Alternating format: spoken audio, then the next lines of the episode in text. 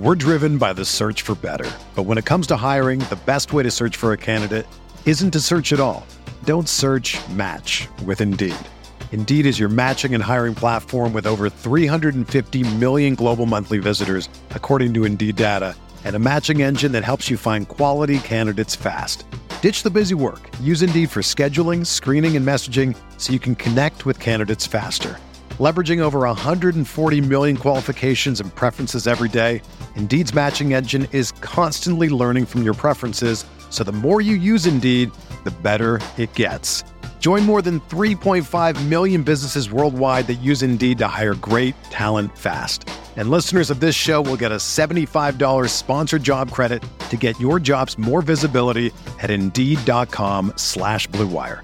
Just go to Indeed.com slash BlueWire right now and support our show by saying that you heard about Indeed on this podcast. That's Indeed.com slash BlueWire. Terms and conditions apply. Need to hire? You need Indeed. This podcast episode is brought to you by Coors Light. These days, everything is go, go, go. It's nonstop hustle all the time. Work, friends, family expect you to be on 24 7. Well, sometimes you just need to reach for a Coors Light because it's made to chill. Coors Light is cold lagered, cold filtered, and cold packaged. It's as crisp and refreshing as the Colorado Rockies. It is literally made to chill. Coors Light is the one I choose when I need to unwind. So when you want to hit reset, reach for the beer that's made to chill. Get Coors Light in the new look delivered straight to your door with Drizly or Instacart. Celebrate responsibly. Coors Brewing Company, Golden, Colorado. Welcome,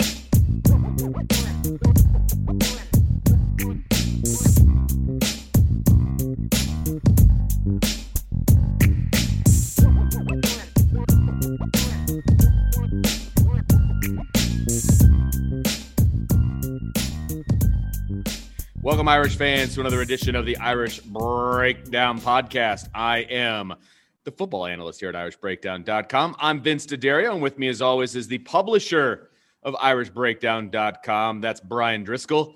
And uh, yeah, so there was a national championship game uh, last night. And, you know, usually when after Notre Dame season ends, I, I kind of get into like a depressed funk and I don't really want to watch any other games. But I was very intrigued as to how uh, last night's game was going to play out uh, for many reasons. Um, from the, you know, Ohio State only played six games to get in the college football playoff to the way that they dispatched of Clemson uh, to how good I believe that Alabama was on offense. Uh, you know, what was that going to look like against Ohio State? A lot, lot of storylines going into that game.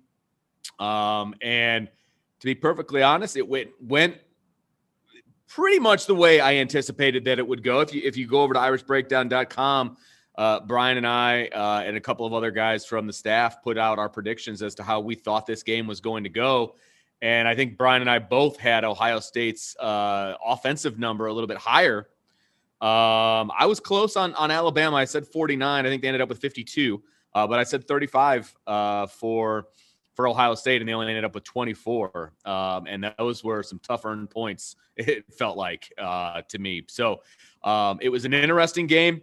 Brian, I want to get your thoughts overall on the game, and then we're gonna we're gonna jump into what that means from a Notre Dame standpoint. In other words, where do we think Notre Dame sits uh, to be competitive from a national championship standpoint? And we're going to break it down on offense and defense. But overall, just on the game itself, Alabama versus Ohio State, your thoughts?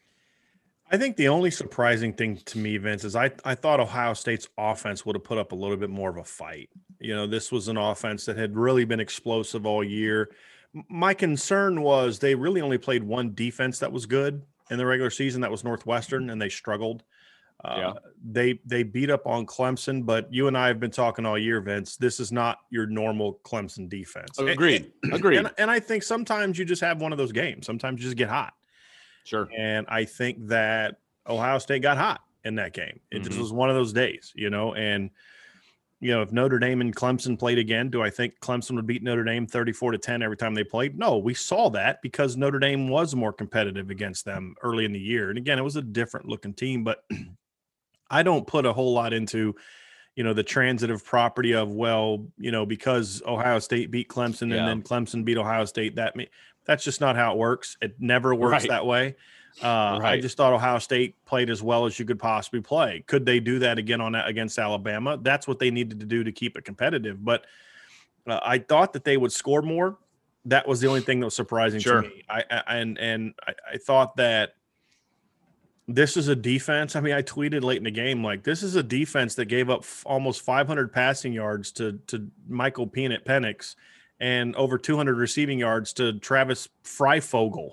You know, at Indiana. I mean, you know, what Yeah, did you right, think was going right. to happen when they played Mac Jones and Najee Harris and and DeVonta Smith? Right, like they're not good on defense, and that's the thing is, you know, what what what the game showed me is that Ohio State, for all their highly ranked recruits on defense, they've been pretty below average to average on defense in two of the last three years. Um, Yeah. the one year they weren't average was when they had Jeff Hafley running the defense. So BC fans are probably feeling really good about their future right now, as long as he stays. But um, yeah, it went how it went, how I expected it to go. You know, Vince, I I, I made a comment to a couple friends. I, I think you were one of them during the season that I think Alabama is going to start a slow decline, but I felt this was going to be their last great team. Okay. And I thought all the stars that kind of aligned, you know, Najee coming back, DeVonta Smith, you had this offensive line that's just going to get ravaged by the NFL next year. You know, I think their defensive recruiting hasn't been as good in recent years as it as it used to be, but some of the the leftover big time recruits, Patrick Surtain, Christian Barmore, Dylan Moses, those guys are still there. And Sure. so I felt like Alabama was in a sort of a one a, a last hurrah kind of thing where they were going to be this dominant. Now, a slow decline means they're still a playoff contender every year. They're still going to be a title contender for a couple years, but I but I think we're going to see them start to have more years like last year than what we saw this year. And I think the the stars also kind of aligned for them too because their division was Auburn was down. Uh, Right. LSU was ravaged by NFL departures. And Yeah. and Clemson was down. Notre Dame, you know, I thought just kind of gave them that game, didn't even put up much of a fight. And then Clemson was down. So Yeah. it was a down year in college football in a lot of ways, but it was Alabama peaking. So everything kind of lined up well for Alabama this year, and that's why I predicted them to win the championship before the year. But you know, when I when I look at this team, I say, you know, this is this is what modern football is about. It's now two years in a row of examples Yeah. of if you want to win a championship, you have to score. I mean, year after year, that same story is being proven out. And if you don't have a great defense, you have no chance in a game like this. If Ohio State would have had Notre Dame's defense, they'd have had a shot last night. You know, because that game, Sure. would, you know, th- their offense was able to stay stay with Bama for a little while. Right. You know? Yes, they were. Yep. But uh, you just after a while, it's like if you make one mistake or two mistakes on offense and you don't score, and your defense is what Ohio State's defense was this year, you're going to get run off the field, and that's exactly what happened. So you have to have a, a defense that's elite in order to just simply make enough stops to keep them in a manageable striking distance, and Ohio State didn't have that, and uh, and so yeah, the game the game I thought I had 44-37 as my final. I predicted a. I kind of saw Ohio State scoring late to kind of make it a little closer than it was, uh, but I, I was not surprised. Uh, I was not surprised by the outcome of last night's game. It was still I'm fun to watch, they- though. That's a fun No, it was offense. fun to watch. Yeah, it, it, I, I think from from an offensive standpoint, what was fun for me was, and and you talked about how there might, be a steady decline at this point for Alabama, and and I and I get all that. I totally do. Um, I think the and look, Steve Sarkisian is obviously leaving to go to Texas, but you know when uh, when they would go to the all 22 and you would see the breakdown of of how some of these offensive plays were put together and and how they were able to isolate uh, DeVonta Smith. And look, I get it; he's a Heisman Trophy winner. Mhm. You don't have to tell me, but there were times where he was running so wide open that it didn't really matter who that particular person was. They probably still would have been open. right. Um, and that was all by play design, and that was Right. by scouting, and that was by game planning, and all of that. Why are you laughing at me? Be- because it, you're 100% right. You're nailing it. And I'll explain why I'm laughing. You finish Okay. your point. You're making great points. I'm 100% on Okay. board with you. Okay, okay. I I have it, that's what stood out to me. It wasn't even the play. It wasn't even DeVonta Smith going over 200 yards and three touchdowns in the first half. It was how they got him open and how Mm-hmm. they got him lined up with linebackers. Like, are you kidding me? Mhm. I mean, that was if That they was- continue to do that. It, Bad uh, coaching as well on defense. Agreed. Wow. No, no, no. I agree. But what I what I am saying is that you can take better than average players with good game planning and make them look elite. But if Yes. you, you have elite players with with this kind of game plan, you make them look amazing, and that's what happened last night. In my so opinion. the reason I'm laughing, Vince, is because you're you're you're hitting it right on the head. And, and my my laughing was Alabama is the only team in the country that would be justified to say we're going to do what we do. We're just going to line up Yeah. and do what we do because they have the best player. I mean, they have Najee Harris. of they course. have DeVonta Smith. They have the best offensive line in the country. Yet, game after game after game of you and I studying Alabama, you're like, good Lord, what a great play call. And it's not a great Yes. play call that requires DeVonta Smith to, you don't need a DeVonta Smith to run a post corner route. You know, and, and I'll give you a perfect example. It was the the corner route that he caught this first half. It was, you know, he was to the left. And what it was, it was was a two man route. Really, uh, they had uh, and and Ohio State had a great play call later off this defensively. But anyway, Alabama was in a two tight end alignment. You, you Imagine need that. your whiteboard. You need your, oh, I know, you right? need I your need whiteboard. That's I got to get it set up, man. I got to get it set up. But it was so it was a two tight end look. You had tight end of each side. The tight end to the right pass block. The right, tight end left just ran like an under route. He was essentially the the check down guy.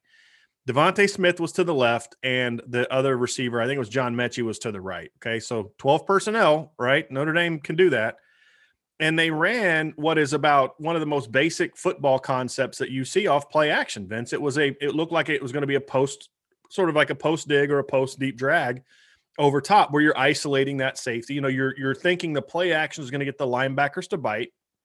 And so then you're making your your high low read off the post to the drag. And Ohio, and, and Alabama runs that.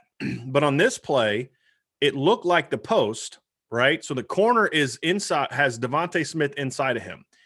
In his line of sight is a crossing route, deep crossing route coming right at him or drag. You can call it whatever you want. And so the corner has to say, the drag's coming at me. I got a squat on the drag. And he takes the drag out. But then instead of running a post right into the safety, they bang a post corner. And DeVonta Smith is wide open. And it was just great play calling. And and, Yeah. and you know, and and to Kerry Coombs' credit, later in the game, I think it was a series of two later, they ran a similar play and where they motioned the tight end down. And it looked to me like the play call by Kerry Coombs was if that guy motions in again like that, you blitz off that side because he's pass blocking. And then they booted right into the blitz and he knocked it out. It was very, it was a very similar action. So, uh, you know, that's the chess match I love about football. But just time and time again, as I'm breaking down Alabama, I'm thinking, what great schemes. And yes, it's great Yes. that you have great players. But you telling me that, that. Kyren Williams can't run a wheel route the way that Najee Harris did? You know what I mean? Like uh there were there were so many concepts where I'm like, man, that that's something Notre Dame could easily do with their personnel. And Well, even even the uh, the the motion uh, the, on the one touchdown pass, uh, it was DeVonta Smith. He, he went in motion, he stopped, he came back, he stopped again, and all that was was to just get the littlest leverage on the defender because they knew Mm-hmm. It was man to man. There was a guy that was following him back and forth, and you could see him trying to mirror what Smith was going back, back and forth just enough. Then he got speed and beat him to the end zone mm-hmm. all you need a little bit of leverage to make that happen. And all you need is a mm-hmm. guy with speed. right. Notre Dame has speed. They can do that sort of because it's average play, not a player making a play. It's play, and that is calling and scheme and play design. I should say, not play calling, but play design and scheme because you know what they're trying to do. So again, that's what stood out to me. It wasn't how amazing DeVonta Smith was because he Right. is okay. He just Right. is. but the ways that they got him Right. open, you can do with other guys. DeVonta Smith is point. is a great player, but DeVonta Smith isn't Yes. getting that open just because he's a great player, Exactly. right? And, and that's kind of Exactly. where that's kind of where I'm coming from with this conversation. And so for me, Vince, that's why I say yes, it's about talent, but it's also about doing things schematically from a coaching standpoint, from a fundamental standpoint, from a Yes. from a moving your personnel around, finding isolations, finding matchups, and doing all those things to where you say, "Hey, this is what we're going to do." And we saw that Ohio State too. One of the things I talked about, and you, you, leading into the Notre Dame Ohio State game, is if you're not using your linebackers and running backs to attack their linebackers and safeties, you're not doing this thing right. And w- w- what does Ohio State do? You know, they set up their first touchdown with a seam route uh, against a, a linebacker with their tight end, and Jeremy Ruckert's a good player. I, He's I not Michael Mayer. Tommy Tremble and Michael Mayer Yeah. over him. Absolutely. Um, you know, and and so we we saw a lot of that. We saw really well coached teams yeah. going going toe to toe. We saw it last year with LSU and Clemson. Uh, we, I mean, when you watch LSU last year, the things they would do with their receivers to schematically get put them in good positions was phenomenal. Whereas Notre Dame, it- Brian Kelly's constantly complaining about how they don't have explosive players, but then you're asking, like he's doing with Ben Skowronek, what Alabama could get away with doing with DeVonta Smith is, I'm just going to ask you to be better than the guy across from you. Correct. We're not going to really game plan you. We know where Javon McKinley's going to line up on every snap. I know where Ben Skowronek's going to be on every snap. And that's just not conducive to, to really Right. I agree. using your scheme to maximize what you do. And that's the difference between the modern offense and the, the antiquated offense that Brian Kelly's trying to run. So, Yep. you know, when I when I look at it, I say, look, Notre Dame has talent to be a much, much better offense. Do I think that they're going to go out next year and score 49 points a game? No. But with the defense they've had the last three years, they don't have to score 50 Right. points. They can, they've shown they held Clemson to 30 points in the first matchup in the playoff. They held Clemson to 34 in the conference in the ACC title game. They held Alabama to 31. Now, I do believe Alabama took their foot in, off the gas, and I think Alabama could have put one more score on the board, Sure. maybe a score and a field goals. But again, if you can hold Alabama to 38 points, you're giving yourself a chance say, to win. You're still in the 30s and they average 49 and a half. Notre okay? Dame was able to make stops to where if Ohio State would have made an, as many stops in the first seven possessions as Notre Dame made in their first seven possessions, they'd had a chance to be in that game in the fourth quarter because their, their, offense, offense, was keeping them with it. Yeah. Their defense couldn't make stops. So, you know, and we'll tie this into where Notre Dame is, but like that's modern football. Correct. Um, I think I saw Ben, uh, uh, my, my guy at the at the Sporting News, uh, Ben Bender, um, had a thing where he he showed the the average starting or the average scoring points per game for the teams that have won the national title game is forty points. So that's where you got to be. you have to be in the that, 40s. Yeah. and that was dragged down by the 2017 Alabama Georgia game, which was 26 23, because you had two SEC teams. This is before Alabama had made the full transition into what they are now. Correct. And so it just goes to show that it, it's it is talent. You need talent, right? Yeah, you So, do. like, of course. Of course Troy, you do. know, Troy's not going to take Alabama's offense, run the same exact plays, and win a national championship, right? Like you need players. Uh, but my point is Notre Dame has enough players to be better than they are, and Correct. you know, and some of this stuff is not complicated, Vince. Like if if you're watching last night's game and you're still thinking, yeah, I don't think RPOs are all that important to what we're doing, then then you need to find another job. You need to find something else to do with your career because coaching isn't it. You know, um, and, and and so it just there was so much where you're like this is the modern game right like Yeah. the- and, and we're we saw two different versions of the modern game you have ohio state which is a spread offense right um a spread offense that is is a very pro style in some of their concepts they do but, but more of a traditional college offense Sure. And then Zone you see and right. things like that. Yeah.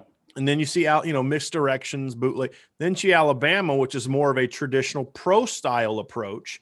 So, and then Clemson is a pure spread. So you see these three teams that are winning it and, and playing for championships. And and what they're doing is in Ohio State, when in 2014, when they won it, was a pure spread offense. So it can be different forms. This isn't talking about like in, in Oklahoma's an air raid, right? And Sure. again, if Oklahoma, everybody's well, Oklahoma, if Oklahoma had Notre Dame's defense, Oklahoma would have a national championship, Yeah. right? Yeah. You give Baker that you give that 2017 Baker Mayfield team Notre Dame's defense that year, they've got a they've got a ring, Yeah. right? They'd have beat Georgia. No- Notre Dame held Georgia to 20 points, right? They'd have beat Alabama. That was not a great Alabama team. I'm sorry. Uh, Oklahoma would have won a national title that year if they had Notre Dame's defense, and I think they would have been impressive looking with Notre Dame's defense because they would have made so more, more, so many more stops that their offense would have scored a lot points. more points. Yeah, exactly. You know, um, so so again, you have to be good on defense to win a title. You can't be Oklahoma, right? I'm not saying that. Never will say that. But you can't be a great defense and not have an offense like this. That's Right. just the game. Yep. And so um, that's what last night made very clear to me. And I, I'll say this before we dive into where Notre Dame is relative to this Notre Dame team. I thought last night's Alabama game plan compared to what they did 10 days before against Notre Dame shows Completely how much more respect they Yeah. have for the Notre Dame defense compared to Yep. the Ohio State. They had no fear of the Ohio State defense, no None. respect for the Ohio None. State defense. None. They were taking shots. They were, I mean, they were they were getting isolated. They were going after Shaun Wade. They weren't concerned about Shaun Wade making. play. I mean, they they were we're coming at you. They made one throw. We've talked about this many times. We they made one throw beyond 20 yards against Notre Dame. And, and again, part of that, we're being honest and objective, was they had no fear and respect for Notre Dame's offense. None. Once Yeah, they, they got into they that game score. and they Yeah. realized Notre Dame's not going to uh, attack us, then that's similar to what Clemson did in 2018. They just said, okay, we know Notre Dame's not going to score on us, so we're not going to give their defense a chance to go make a play to get us get them back in the game. This is the second year, second time we've seen that. You know, I remember talking to people after the Clemson game in 2018 and, and hearing what Clemson coaches were saying to other coaches about the Notre Dame defense. They were concerned. And I'm hearing the same thing from people about this 2020 Notre Dame defense. Now, the difference is this defense isn't as deep in the starting lineup as that one was at the secondary level. But this front seven from Notre Dame is one that people respect and, and, and are concerned about. Alabama showed that. Their game plan last night showed me that they had no respect for Ohio State, with has four five star here, five star there, that you know, and, and all this recruiting thing. Notre Dame had seven three star players in their starting lineup, and and they were far more competitive against Alabama. Foot off the gas or not, they didn't take their foot off to the gas to the tune of they'd have scored 52 on Notre Dame. Right, That's for darn sure. They might have Yeah. got to 38, 41, but they weren't hanging 52 on Notre Dame. Right. That's for darn sure. Right. And they Um, certainly weren't going to have 35 at halftime. Correct. Correct. Correct. mean, now, now part of that was Notre Dame's game plan of they weren't going to give Alabama enough possessions. Alabama only had which I'm okay possessions. with too, which I'm okay with. I, I, within reason, I get it. I get it. That's not a bad strategy against a high powered, high octane offense. Right. But there, there's a huge but there, and we will. We've talked about that. I'm not going to get into Ohio it, State kind of had the right way of going about it, which is they were they're going to run the ball, but you still have to push for score. Absolutely, You yeah, know? for sure, for sure. Um, but anyway, that I digress. But I, I, I did think that that showed. Um, and again, I, I broke down. uh, I think like nine of the eleven games that Alabama played this year. I didn't spend a whole lot of time on the Kentucky game. you know, I mean, there's a couple games I just was like, yeah, I'm not going to get anything out of that. And and they never had a game plan that had as little vertical aspects to their pass game as That's- what we saw against Notre Dame. It's all I heard going Yeah. into the game is what a beautiful deep ball Mac Jones Yeah. has, and, blah- and and the reason people say that is they saw it a lot. Okay, If you only watch Bama against Notre Dame, you'd have thought this guy never throws the ball downfield. This guy is what Notre Dame fans complain about Ian Book being. All he does is just throw short throws. Captain game. check down. Right. Yeah, Right.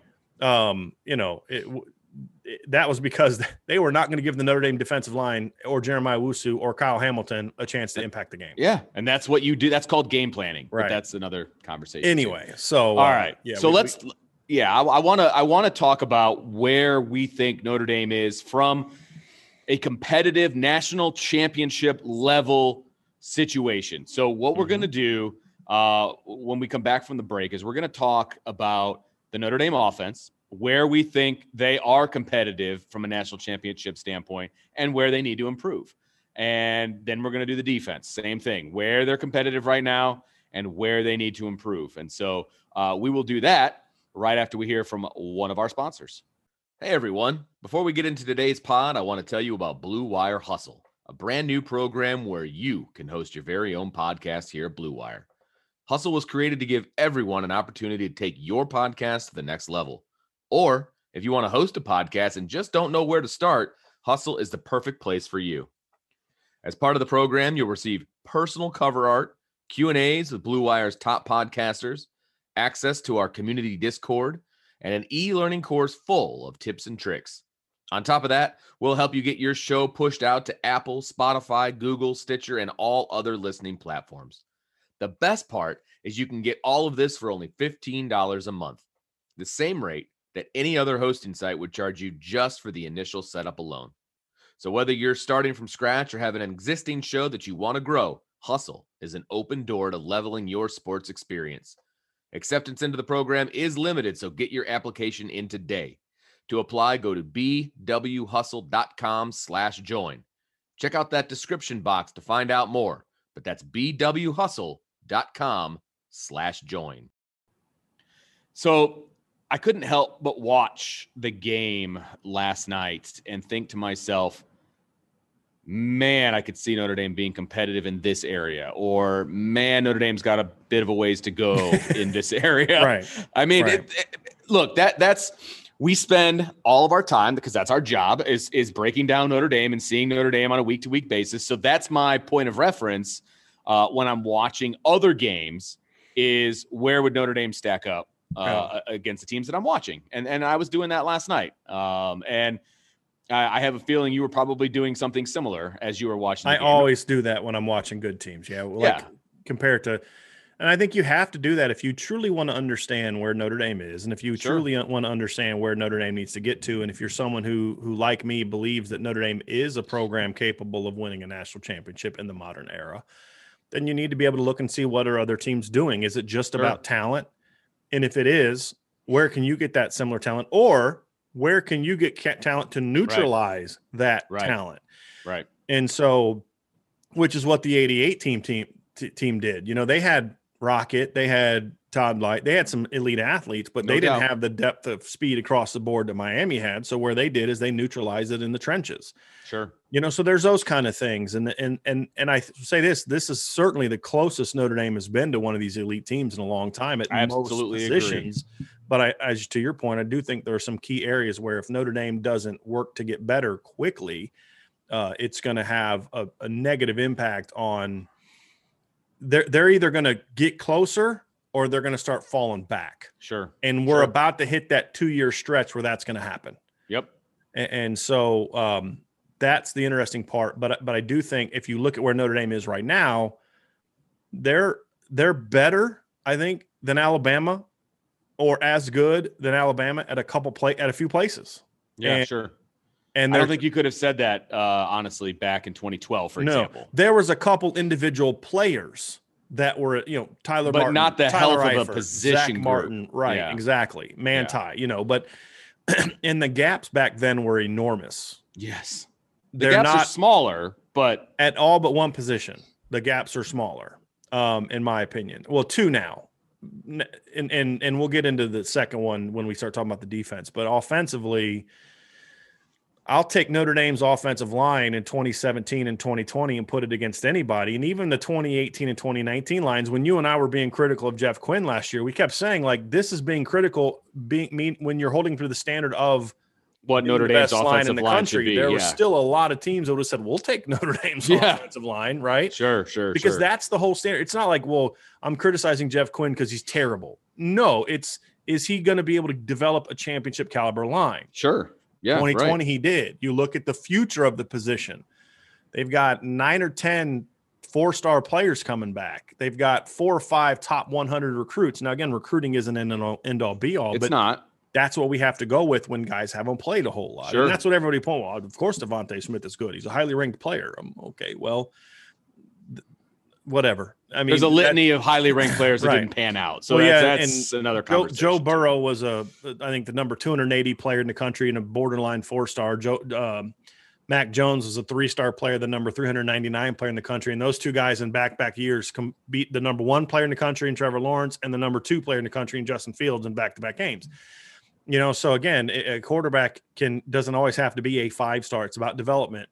Uh, so when you talk about offense, to me, that's the big thing. Tight end, you, I wouldn't trade Notre Dame's tight ends for anybody Anybody. anybody. nope. Uh, and I'm talking starters, backups, and that's been true for, for The room. of the last five, six years. There was a couple stretches in 16, 17, 18 where, you know, Alizé Mack wasn't quite panning out, had some injuries, and you know, and and but then you get the Brock Wright, Nicole Kmet class, and then you've got Tommy Tremble and George Takacs, and then you know, so they've Chip Long did a great job of rebuilding the tight Sure. end depth chart, which had kind of taken a step back in the years before he got here.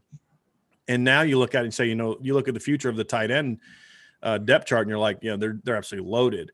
Uh, running back, I'm.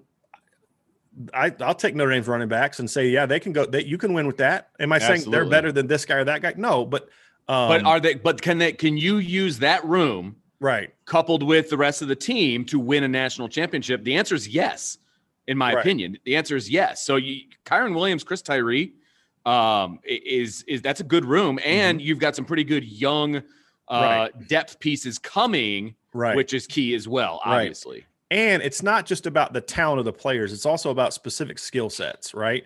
You've got an explosive guy, and, and Kyren Williams isn't a home run hitter per se, but he showed against Clemson and Florida State that if you give him a again a four five five guy is not getting caught from behind by a four four guy unless that guy's two steps behind him. correct. right? A- And so uh, he can hit home runs, but Kyren is that all around back that can you can line him up in the slot, you can throw him the ball out of the backfield. I think he was very much underutilized for Notre Dame this year, even though they did used him. It was like, why aren't you doing that? Instead of once per game, five times per game. You Sure. know, why aren't you using him in the slot with Chris Tyree as your as your running back, and you're running RPOs where if they come to play the run, you're pulling and hitting a slant to Kyren Williams. You, there's so many things you could do if you wanted to get creative with it Right. like you know Clemson, Ohio State, Alabama, and LSU do with their personnel. Okay, um, you know I'll take that room. Sure. are, are either of them first round draft picks? Probably not. But Running you- backs you, you sometimes wouldn't, aren't, You so- wouldn't have said Clyde Edwards Hilaire was a first round running Right. back after his first and second years of college either. Right. They're the modern system. They fit that Clyde Edwards. Hilaire, Najee Harris skill. Now, their body types are different, but how Najee is used is look, Najee Harris averaged 5.8 yards per rush this year. Do you know who had a higher yards per carry average than that? Rhetorical question. Tony Jones Jr. Tony Jones Jr. averaged Yeah. more yards per carry than Najee Harris, but running behind nobody's the gonna- best offensive line in the Right. country. And that's Right? the key. Yeah. Dexter had a higher yards per carry than Tony Jones Jr. and Josh Adams had a higher yards per carry than all of them. Right. And in 2015, you had Josh Adams and CJ Prosise combined for about seven yards a carry. Yeah. Running back has not been Notre Dame's problem. Right. Yes, Autry Denson recruited poorly, but Chip Long and Lance Taylor quickly made up for that with Kyren Williams, with Chris Tyree, Landon Audric Estime in the 2021 class. And I still think they're going to get Logan Diggs. That's a pretty pretty Yeah. good haul. Yeah. I'll right. take that. And C'Bo Flemister is not a bum. That kid can play No, not at a all. Specific role. Correct. Sibo adds value. Absolutely. I got no problem with where Notre Dame is as a running back. I've never been a believer that you needed a five star running back to be successful. Uh, and and uh, there, Clyde Edwards Hilaire, go look up his recruiting ranking. Okay, and and you'll see that it's he wasn't anywhere close to what Chris Tyree Tyree is as a recruit. So anyway, the point is, I feel good about that room. I feel good about the tight end room. Uh, I feel, I feel good about, the offensive line room. To great. Be honest I mean, you, you got to feel great about that. Those those three rooms, I feel really really good they about. can play with anybody. Correct. Anybody. Correct. Receiver to me is not where it needs to be, but I don't I don't necessarily think it's talent. I think part of it is is bad luck. Kevin Austin and Braden Lenzy being banged up this year hurt Sure. them. Now, how much would they have been used if healthy? We don't know the answer to that. I'll give the staff the benefit of the doubt and say that they were going to use them. Right. Um, the other problem has been usage. You know, I keep hearing, you know, I remember after the 2018 t- uh, loss to Clemson, Brian Kelly kept talking about, well, we needed more explosive playmakers. And I'm like, uh, bruh, you have Miles Boykin and Chase Claypool. You know what I mean? Like, I don't know what Oh. more, you know, and then they both ran out and ran like four four twos at the combine, and everybody was shocked. And I'm like, I wasn't Yeah. shocked. I watched no them play every week. shocked. It was the same argument I had back then. Like, look, I'm at the games. I'm watching film. I'm seeing Miles Boykin cannot be covered. I'm watching Miles Boykin beat Clemson's corners for on post routes. I'm watching Michael Young get open on a deep drag for what should have been a 40, Right. 50 yard gain against Clemson. I'm watching Chase Claypool get open on a post route for what should have been a big play against Clemson. Is there a level where they can upgrade the talent at receiver? Sure. It's definitely an area where they can continue to upgrade. You've got another great class coming in. But hey, Yep. DeVonta Smith wasn't a five star receiver. Do you know how many five star receivers took the field for Alabama last night? Zero. Well, zero. Okay. DeVonta was in the 60s on the composite ranking, right? Slade Bolden was a three star, and John Metchie was ranked like 270 or 280, but lower than Avery Davis, by the way. Um, you know, so they yes, they're extremely talented, but they've also been coached. You watch that those guys play, and this is what I've said about DeVonta Smith all along. He's not the freaky athlete that Henry Ruggs or maybe even uh, Jerry Jeudy or you know those guys were. He's so incredibly skilled, and he's always Yes. been that. I mean, you could watch see some film of him in high school, and he was a great route runner. But he's he's well coached. He's well schooled. If you Yep. if you give me Braden Lenzy and, and give me a receivers coach that's eh, and I don't blame Del Alexander because I don't think this is something that's demanded from the head coach on down. Give me a receivers coach that's going to teach these guys how to play the game, and then give me an offensive system that's going to do things to move them around. DeVonta Smith lined up at four or five different positions last night. How are you? How are you not doing that with Will Fuller? You knew where Will Fuller was going to line up every single play, and he was just so good that he could go out and dominate, right? But you can't just ask a guy to run by people because when you have Ben Skowronek and Javon McKinley and Avery Davis, you need to utilize them. You're telling me that you watch some of these freshmen and sophomores and you're saying those guys are light years away ahead of Jordan Johnson and Xavier Watts? You can't convince me of that because Yeah. Right. you're telling me these Notre Dame kids are so stupid that that you know that they can't figure out how to run a hitch, a slant, and a jet sweep. That they can't even get a snap, a snap Right. uh, it- it's a usage problem. Now, again, continue to upgrade the receiver room, but if you're running the system that Alabama or Clemson, I'm sorry, I will not trade Notre Dame's receiving core for Clemson's. They just use them better. Simple as that. It's a scheme. We've said it a Right. million times. It's the scheme. Notre Dame couldn't cover Amari Rodgers. Well, guess what? Clemson couldn't cover Avery Davis. The difference is, is when Amari got open, the quarterback threw him the ball. Notre Dame quarterback didn't, and that leads me to the final thing, which is quarterback. right. And, more and than I any- just. I, can, I, can I just Yeah, say yeah, one quick thing? Of course. I, I want to. I, I do want to echo what you what you're saying. So we we decided, and and I agree with you. Offensive line, tight end, running back, we're good. good enough to win Wide receiver as a group. and, and as a group, that's that's a good enough group. That's- core group, and that that's what I wanna say. With yeah, is there is there a Heisman Trophy winner in there? Probably not. But the schemes that I saw last night from Alabama, if you plug in Notre Dame's players, the ones that haven't seen a whole lot of playing time, Yeah. the ones that are in that room, they can do what was Yeah. done last night. I'm telling you, you can win with that room. right. I, I, I am I am confident you Yeah. can win with that room. to your point, are they scoring 52 on Ohio State? No. But they don't need to score 52 Right, against Ohio State because I think they're better on defense. defense. They have a better Exactly. defense. Yeah. Exactly. And, and you're right. The next, the next position, obviously, we're going to talk about the quarterback room. Um, that's where you need Yeah. an upgrade. You need a guy that's going to go and get the ball into the hands of those people that we just talked about in a manner uh, that will make you successful. I think it goes way deeper than Ian Book for me. I do too. I do too. Because I don't Yeah. think you can blame Ian Book all you want for the loss to Alabama in the college football playoff. Mm. I don't think it's his fault. He wasn't put in position to beat That- Alabama. that's exactly right. And he wasn't used to the ability that he has to beat Alabama. right. So I don't blame Ian Book for that. I There's- really don't. There's no way Ian Book was going to beat Alabama, no matter how well he played with the offense that Notre Dame runs, right. without the defense forcing two, or three turnovers. Correct. A- And the reason I say that is, is because again, you're asking Ian Book and those receivers to run concepts that demand that we physically be better than you. It's almost like Notre Dame should be running what Alabama runs, and Alabama should be Yeah. running what Notre Dame runs. Absolutely. I mean that when you talk about personnel, Yep. and that just goes to show that you you you don't take for granted your talent. You say, okay, I got talent. Let's now let's build a system that give that we can do things. I mean, you ask yourself why. You, you know, Will Fuller never found himself running that wide open, and he was one of the most explosive players the last decade. Whenever Will Fuller beat a guy, it was he just outran him. It was never like there's no one near him, right? Telling me DeVonta Smith is that much faster than Will Fuller? No, it's scheme.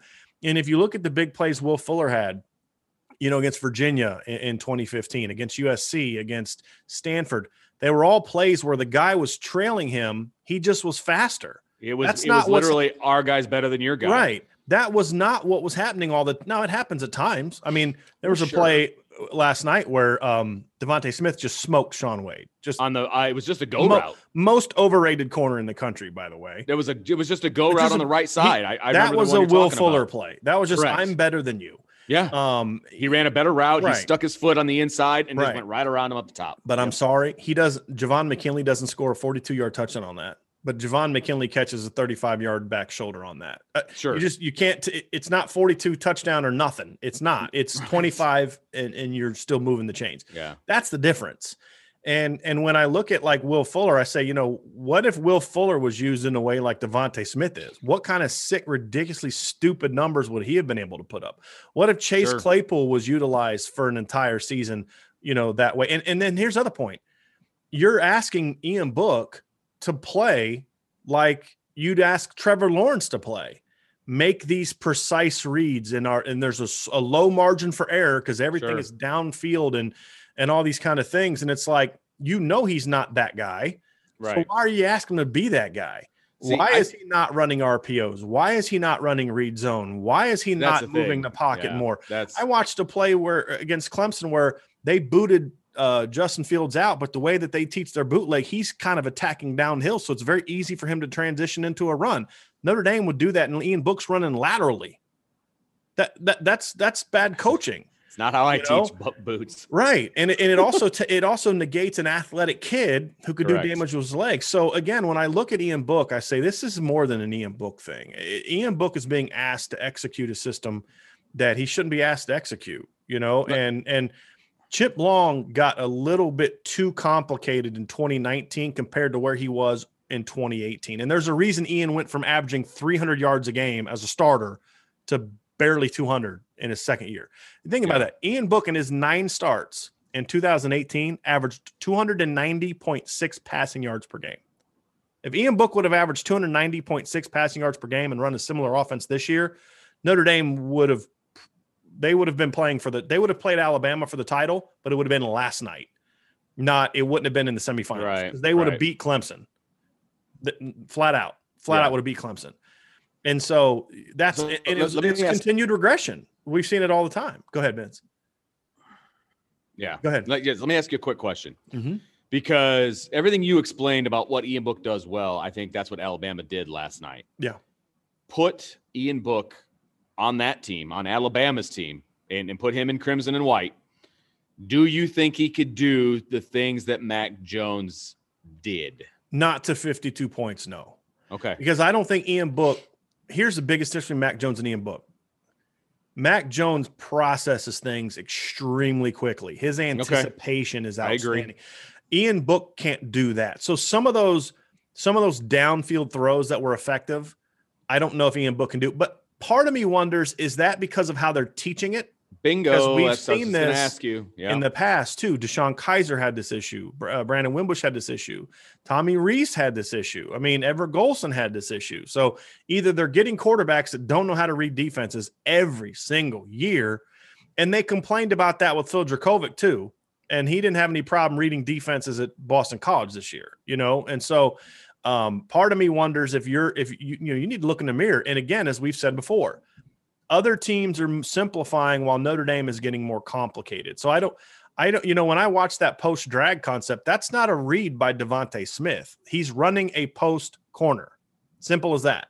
right. Um, the reads that they're doing are more of a, you know, you're running a vertical and you sit because the guy's playing over top in the cover three. Well, Notre Dame can do that and they do that effectively. It's it's it's how they run their four verts. You know, if hey, if they're playing cover three, you get to 20 and bang it and it's a comeback, you know, that kind of thing. That's simple. Those are those are not the kind of post snap reads that we're complaining about. Sure. And ours are it's it could be an out, a post, or a stop. Yeah, that, that that's you know what I mean? Like those are just Sure. No, I get asking college kids to do. So based on what we saw of Ian Book, no, he can't do that. And I don't know if he could process information quickly enough. But the thing is, they wouldn't have asked him to do that. Okay. That's the difference. Right. Uh, Steve Right. Wouldn't have asked Ian Book to run the same exact offense he ran with Mac Jones because he built around that. sure. You know, just like they did different things with Tua. You look at that offense when Tua was in the game compared to Mac Jones, and that's why Alabama's offense was so much better this year than it was last year when Mac Jones took over because it wasn't built for Mac Jones. It wasn't. It was built for Tua. They had four first round picks, a wide receiver last year.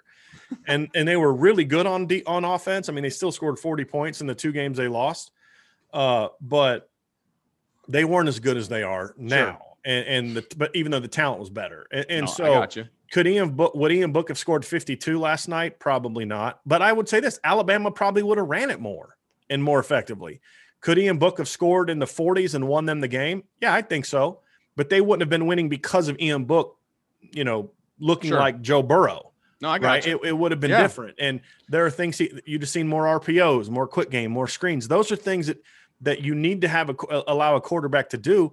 And when Ian Book had the few opportunities to do that, I mean, think of the Duke game. He he hits that little quick tunnel screen to to Kyren Williams goes for 75 yards. You know, he hits a screen over top to Chris Tyree for 27 yards against Alabama. I mean, you know, I, just if if Ian Book can't read uh, inside zone handoff and determine whether I'm going to pull and throw a slant or hand off, then then he shouldn't have been your starting quarterback.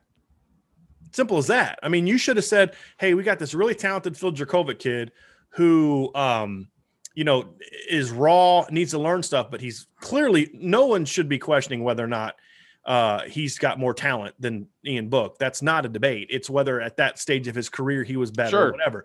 But if it. Ian Book couldn't do simple things like pull uh, an outside zone and throw a throw a screen back, a look screen backside, or hey, they're tucked in the box, I'm just going to pull it and immediately throw the bubble if he couldn't do things like that from a mental standpoint, he never should have been your starting quarterback. Well, that you wouldn't be my starting quarterback in high school if you couldn't do that stuff. Right. So I mean, I am being honest can, with you. I know he can do it, but you got to rep it. You just don't yeah. take five, 10 reps at an RPO. Rep, RPOs are what you it's, do every it's, single it's muscle memory. snap. It's muscle memory. You yes. have to do it all the time, and you have to you have to rep it from day one of spring ball, fall right. camp. What I mean, who you are. That's your drill. Yes. You do the same drill, and it gets boring, and the guys complain about it, but it becomes muscle memory when you go watch how many times DeVonta Smith blocked last night. And it's not because he can't block. I'm I would put nothing past. I he's a little guy, but he would f- fight, scrap, claw, do whatever he had to do. It's just they're not. That's not what they do. An RPO is literally something you do every play. It's right. we're called so so if you're still unclear what an RPO is, here's what it is. It's called a run pass option. It's not like a read zone, right? It is the offensive line and the running back are literally running a run play inside zone. And there's that's no why call. one of the Alabama offensive linemen got called for man down downfield because that, that's they're right. blocking a run play. Correct. It's no there's no check, there's no call, there's nothing. It's not a play action. It's not a read zone. It is a I'm handing off or I'm pulling and I'm throwing. Right. The receivers on the same play are running a pass concept, whether it's a screen or a downfield pass concept. And they're both doing that every single play. There's only one person with a decision to make, and that's the quarterback. And that's it. So it's not a check, it's not an audible, it's something you literally do every single play. And it's it's essentially to say it's a full it's I'm saying this a bit hyperbolically, but it's a foolproof offense. It is. As long as now the coaching is whatever still, they do, they're wrong. Right. That's that that's that that's the now, concept that I teach to my kids. It's hey, what the defense does, whatever they do, they're wrong because right. this is what we're going to do. Now, your job as a coach is to make sure that the schemes that you're implementing with your RPOs are effective, right? So you could have a bad run call and a bad pass call, and they're going to destroy it because you're not attacking their defense correctly. What Notre Dame does is Notre Dame requires the perfect play call. The, and I'm we're going to have a podcast on this because I was very much against the Tommy Rees hire. Very much against. But I'm also very much against all these people saying he needs to be fired. Because and, and we're going to have a podcast about that later this week where I'm going to talk about how Tommy Rees is in fact could be the answer to Notre Dame's problems. And I'll explain why um, because Joe Moorhead's not leaving Oregon, right? Like Steve Sarkisian's not going to turn down the head coaching job at, at Texas to come to Notre Dame, right? Notre Dame. So we'll get into that. But the problem is at the top. The problem is Brian Kelly. Tommy Rees is running the offense Brian Kelly wants him to run. And that's where Notre Dame, for me, is further away than even quarterback. Because again, right. quarterback, you can't tell me that with with with uh, Dayne Crist, with Everett Golson, with Gunner Kiel, with Malik Zaire, with DeShone Kizer, with Brandon Wimbush, with Phil Jurkovec, with Ian Book, and now upcoming with Drew Pyne and Tyler Buckner, that in that stretch, not once did you have a championship caliber quarterback. You, you can't tell me that. Either either you're terrible at evaluating recruits at quarterback, Right. and it's been every single quarterback's coach, Mhm. Charlie Molnar, you know, uh, Chuck Martin, Matt B- Mike, all of them, Matt Lafleur, right? Who he he, Yeah. he he did put no effort into recruiting. He, he I was- know he, I know Mike Denbrock, but what's the one constant been? Brian Kelly. Brian Kelly, right? So I'm not blaming Tommy Rees for this. It's a it's a program problem that your Sure. quarterbacks, and it's also not a shock that Ian Book did the same exact thing that every other quarterback did, which is he was at his best early in his career when he was young, and they were forced to simplify the reads and the calls and the checks. It's not a shock because if if Notre Dame would have played on offense throughout Ian Book's career like they did his first few starts, our narrative about Notre Dame is much different right Yeah. now. Okay. Yep. Nope. I hear you. So so that's where to me it's it's it's beyond the quarterback. It's a coaching issue. So so to recap, offensive line, check. Uh tight ends, check. Check Running check. backs, check. Yeah, right. Uh wide receivers, check. E- You can win with these Personnel-wise, wide yeah, receivers. That's, that's all I'm saying. yes, That's yes, all I'm yes, saying. Yes. yes. We're talking personnel.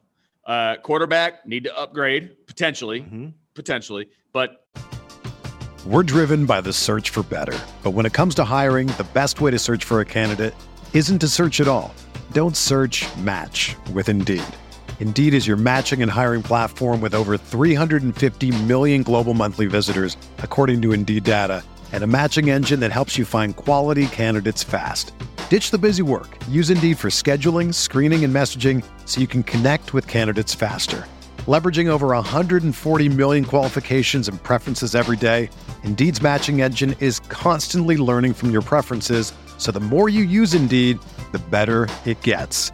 Join more than 3.5 million businesses worldwide that use Indeed to hire great talent fast. And listeners of this show will get a $75 sponsored job credit to get your jobs more visibility at Indeed.com slash Blue Wire. Just go to Indeed.com slash Blue Wire right now and support our show by saying that you heard about Indeed on this podcast. That's Indeed.com slash Blue Wire. Terms and conditions apply. Need to hire? You need Indeed.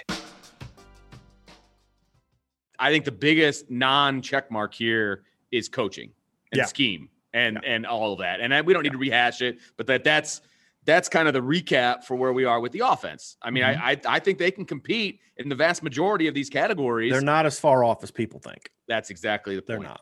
Alabama um, was a 35 to 37 point per game team up until 2018. Yes.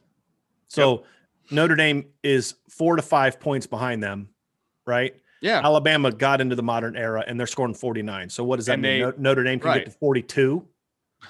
Okay. I'll, I I'll mean- take that and enjoy my championship coverage.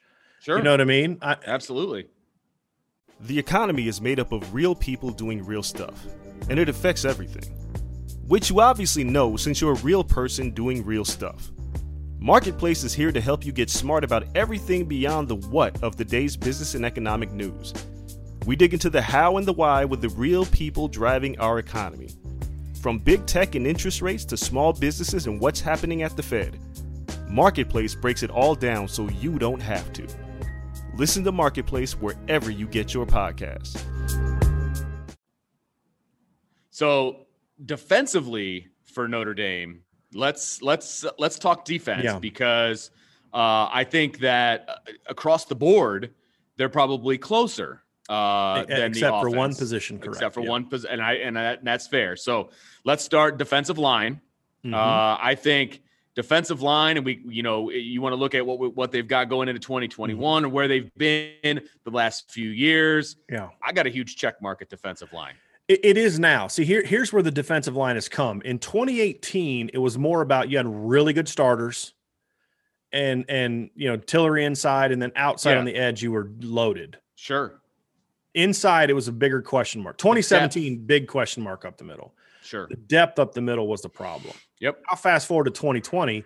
There's no first round draft pick on this group. Uh, Agreed. I love Adetokunbo, Ogundeji, and Daelin Hayes. They're not first round draft picks. They're Agreed. not. I think there's two ways to have a great defensive line. One is to have great individual players, like Clemson had in 2018. Yeah. The other way is to have just be able to throw Waves. waves, of waves of athletic players Yes. at a team, and that's what Notre Dame has been able to do. Correct. And There's- frankly, I would rather have it as the waves and waves because I I, would, I, I, would rather have it waves sustain. of waves of elite players, right? Like, you know what I mean? But like, Okay, no, fair. I'm just Fine. kind of messing. But I'm just, but what I'm saying is, I think you can sustain Yes.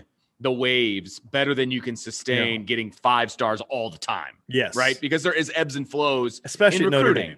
Especially Notre Dame. Absolutely. And that's one of those yeah. things where I think I think the current staff, and that's why I thought Mike Elko and Clark Lea were such great hires, because you. And this is why I also think Mark, Marcus Freeman's a great hire.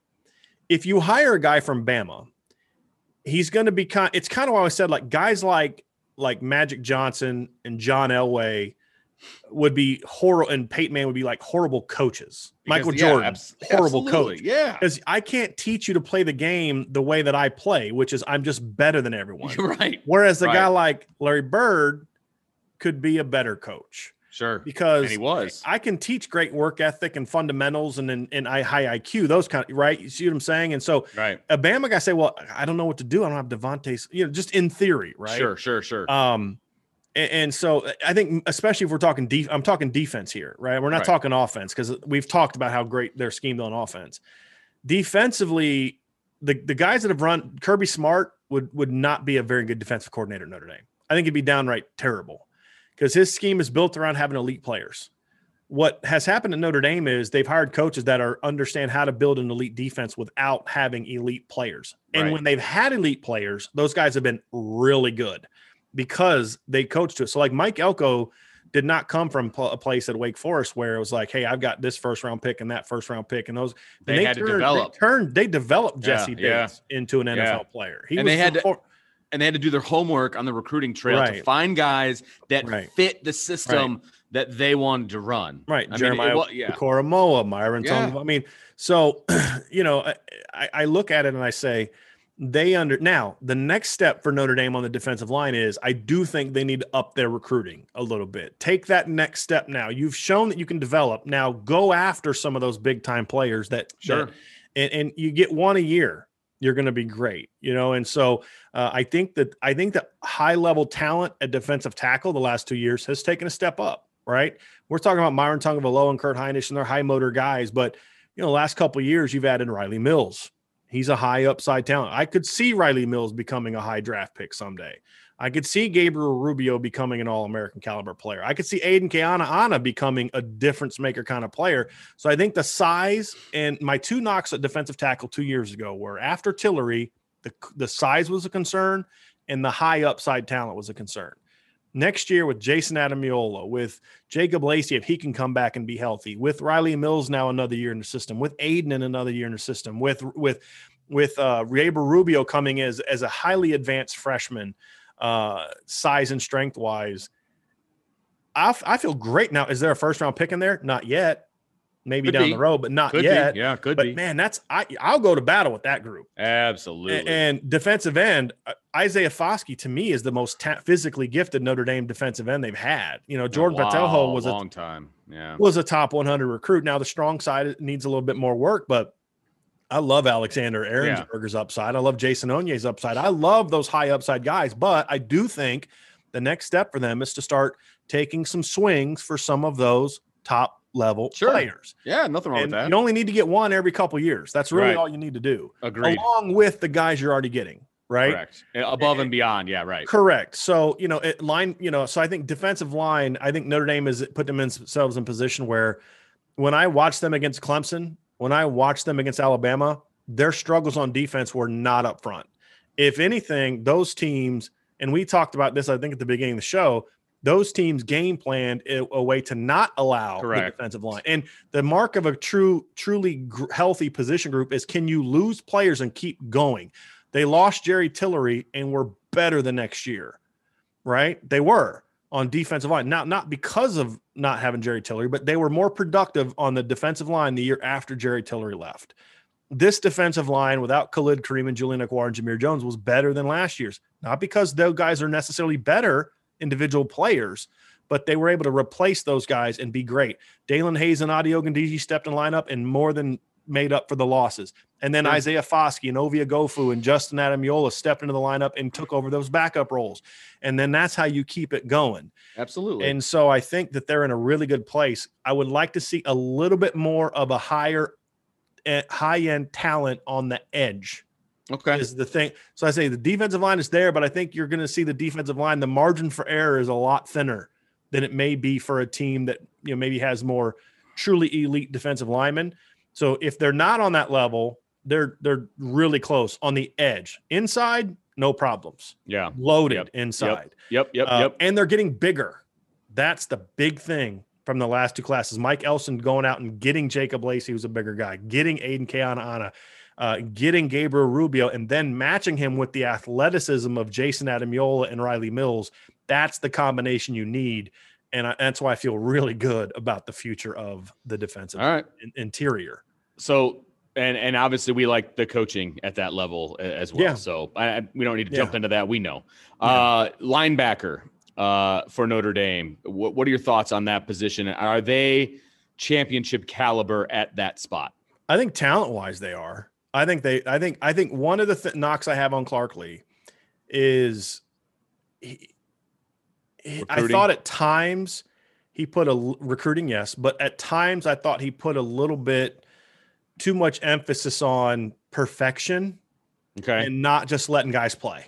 okay. Now that worked for Drue Tranquill because that's what Drue Tranquill wanted and needed, right? But I felt like at times he got a little bit robotic with what he was asking guys to do, and and you could see it with Drew Drew White. Like when Drew White was trying to read and react and all this kind of, he just he would always be late. But then after the first couple series, he just let him go and it's like flat of the ball. Um, from what I've been told by sources, Jeremiah Owusu at first there was issues with like they're trying to say, hey, do this, do this, do this, and uh, after a while they're just like, okay, just get out of his way and just let him go. Yeah. You know, be a heat-seeking missile, right? Yeah. I'm like excited to, see what Freeman can do Yeah, with this group. That's I, I, the thing I was going to say because he allows it. Not that they freelance because you can't have linebackers freelance. no, you can't because then you're going to overrun stuff and you're going to be out of right. position. That's and- not what no. we're talking about. It's here's your job. I'm, but I'm going to uh, launch you from different places. It's going to look like you're freelancing. It's a, it's it's it's organized Controlled chaos, baby. Exactly. Yeah. Perfect way of saying it. and and that's what I see from the Cincinnati defense. There's a lot of look. Shane Simon should be a better player than he is.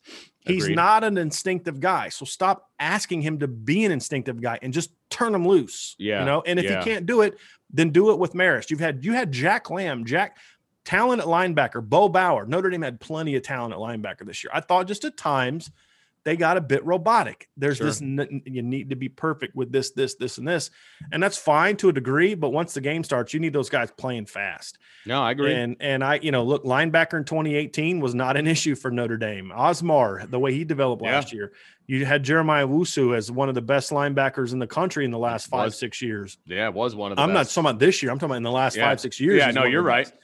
You're right. And and say, look, linebacker's not an issue talent wise. Now they had a couple years where the recruiting was down. That's a concern. So you're going to have Freeman's going to have to make an immediate impact, kind of get yeah. it. Now the good thing is, Bo Bauer played as a freshman on special teams. Shane Simon played as a freshman on special teams. They were only going to have four years of eligibility because of what happened this season. Now they both were going to be done after next year. Now they have two more years left yeah, that's a big deal. Yeah. which is huge. Isaiah Pryor also now has another year. two more years. So Yeah. depending on how you want to utilize him, so uh, Jack Kiser is got an extra year. He's got four years left still. So I think uh, JD Bertrand, Osita Ekwonu, there's plenty of talent at linebacker. The question is, can you develop it? Now that'll be the thing that is going to be the next step. But talent wise, no issue with linebacker, none at all. And and again, excited about what Freeman can do. So Yeah, um, secondary. And I almost want to split this up to corners and safeties, but we'll do secondary as a whole, and you can break it down as you talk about it. Uh, yeah, go ahead. This is the place where they're behind. And- Yes, and, I you take away Kyle Hamilton, and they're way behind. Way Uh, behind. and and there were some recruiting issues that happened. Uh, the thing about it is they're way behind now. They weren't two years ago. Two years ago, they had a secondary that could have competed with anybody, especially a cornerback. And all the complaining and bitching people did last year about Troy Pride, you put Troy Pride on this year's defense, and and and there's a whole different thing. You know, it's like they were so spoiled. Fans were so spoiled by how good the corners were the years before yep. that they started nitpicking Troy Pride. Um, unnecessarily so. He was very good last year. So anyway, um, cornerback took a huge step back and we started to see some of the recruiting losses you know paulson adebo thomas graham elijah hicks you know some of those that that that 2016 2017 Did they make up for it in this in this class? we'll see i love this cornerback Okay. i love Okay. the size i love the versatility i think that they need but the thing is they got to do it a, a, a consecutively one absolutely. recruiting Yeah, class isn't right. fixing it right. uh, I- I think lose Landen Bartleson hurt them. I think if he would have been able to stay in school, that would have been a big one. Uh, Clarence Lewis, you know, stepping up. I mean, so you put Clarence Lewis plus the incoming recruiting class. I'm feeling a lot better about the future. Now, Mike Mickens has to do it one more year. Now, the good thing Yeah. is because you signed four corners in this last year's class, you don't have to be. You can go after some big fish. t- yeah. You, take go yeah. after dudes, Yeah. straight up dudes. And if they can upgrade, that's why I think Kerry Cooks would be a great promotion for Notre Dame because you look at the list of players he's recruited, top level players. Uh, I think he'd be able to start bringing in some of those guys they miss. I like the safety class they brought in, but those two years where they just basically whiffed at safety, essentially after Kyle Hamilton, uh, hurt them. And I think the development at the position has been poor. That was a coaching issue that has been, uh, uh, I think, is going to be fixed. Again, another reason I think Kerry Cooks would be a good hire because Terry Joseph was to me substandard uh, for Notre Dame as a coach and a recruiter and a developer of young people. He's now gone. Uh, who you replace him with is going to be very, very important. I think Mike Mickens is, is off to a good start, but um, you know, getting what they got out of the cornerback position this year with the talent they got it was actually a really good coaching job by Mike Mickens. You've upgraded the talent, but now it needs to be a consistent thing. You can't have this strong. I mean, remember Troy Pride, Julian Love, and Donte Vaughn one class, and then years where they didn't recruit well, and then oh, this big class. They can't do that anymore. You've got to have some Right. level of consistency. So defensively in the secondary, I'm a little concerned. Okay. Uh, you, you know, but you know, if they can get Houston Griffith back, that'll help for 2021. But the future at safety is concerning Yeah. because Kyle Hamilton gotcha. next year. Well, absolutely, And- and, absolutely. You know, so so the secondary is a question mark, and and the cornerback play this year was not up to par. If you'd have put Julian Love and Troy Pride on this team, different story completely. Yeah. Yeah, no, I agree. I agree. So so just as a recap, defensive line, check. check, Uh linebackers, I would say check. check with an asterisk. Okay. Talent And- is there. The talent yeah. is there. And and and secondary would be a miss at the moment. And- Uh, but at the mo- yeah, now if but- they make the trending- right hire, yeah, if they make the right hire at safeties coach, Yeah. I like the future. And then Okay. of course Marcus landing Marcus Freeman to replace Huge. Clark and that's Look, overall Brian Kelly has now made three straight home run hires at defensive coordinator. Mike Yeah. Elko was the perfect hire at that time. Yep. When he left before you thought, you promoted Clark Lea, great hire.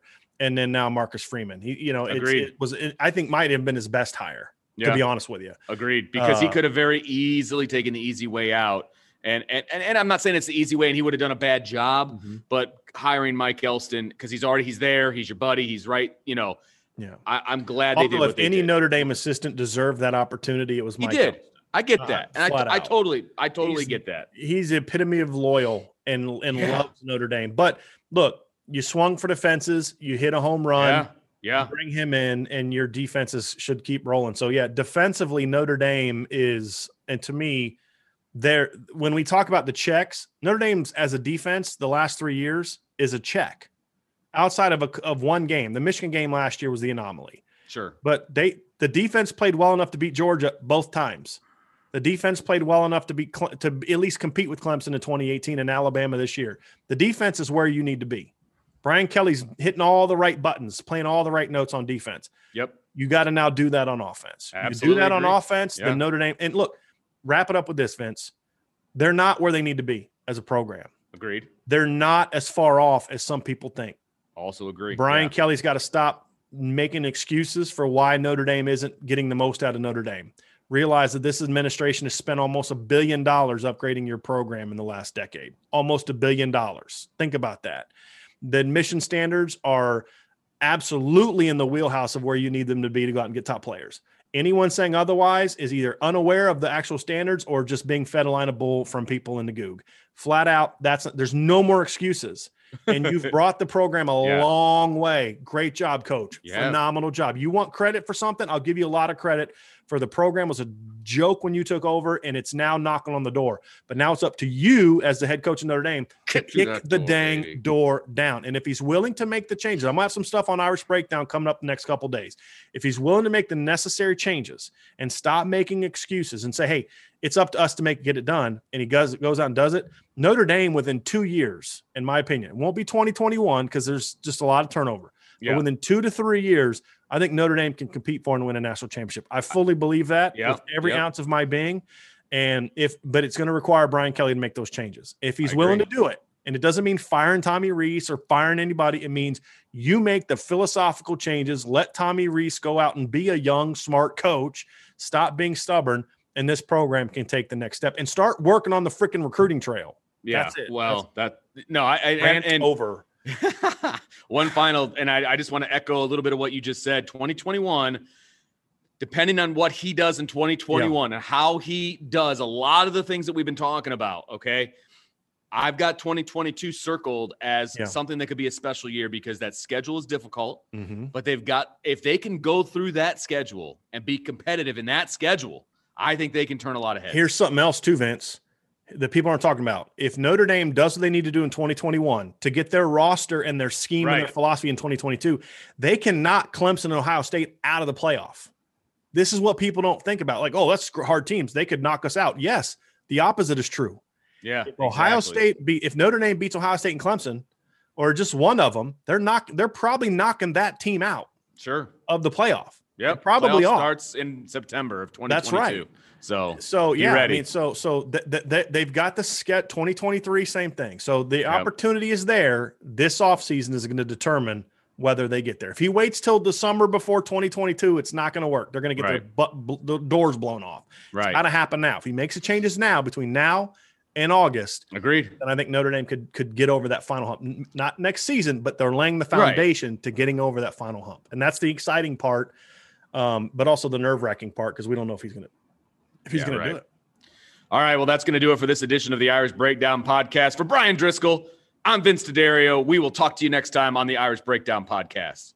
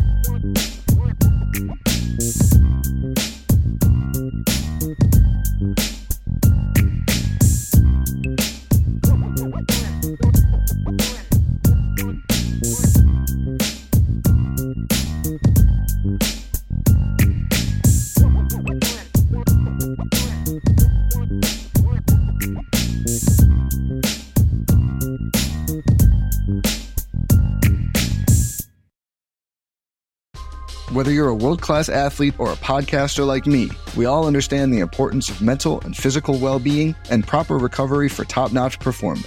That's why I'm excited that Unifyd Healing is sponsoring this podcast. Unifyd Healing is a new and super innovative global network of wellness centers powered by Energy Enhancement System, or EE System. If you haven't heard of the EE System, you'll want to listen up. This technology promotes wellness, deep relaxation, purification, and rejuvenation. At hundreds of locations across the globe, access to a center is easy and affordable. Interested in experiencing the EE system technology for yourself? Go to unifydhealing.com slash bluewire to learn more and find a center near you. That's U-N-I-F-Y-D healing.com slash bluewire. No material or testimonials on the Unifyd Healing website are intended to be viewed as medical advice or a substitute for professional medical advice, diagnosis, or treatment. Always seek the advice of your physician or other qualified healthcare provider with any questions you may have regarding a medical condition or treatment and before undertaking a new healthcare regimen, including EE system.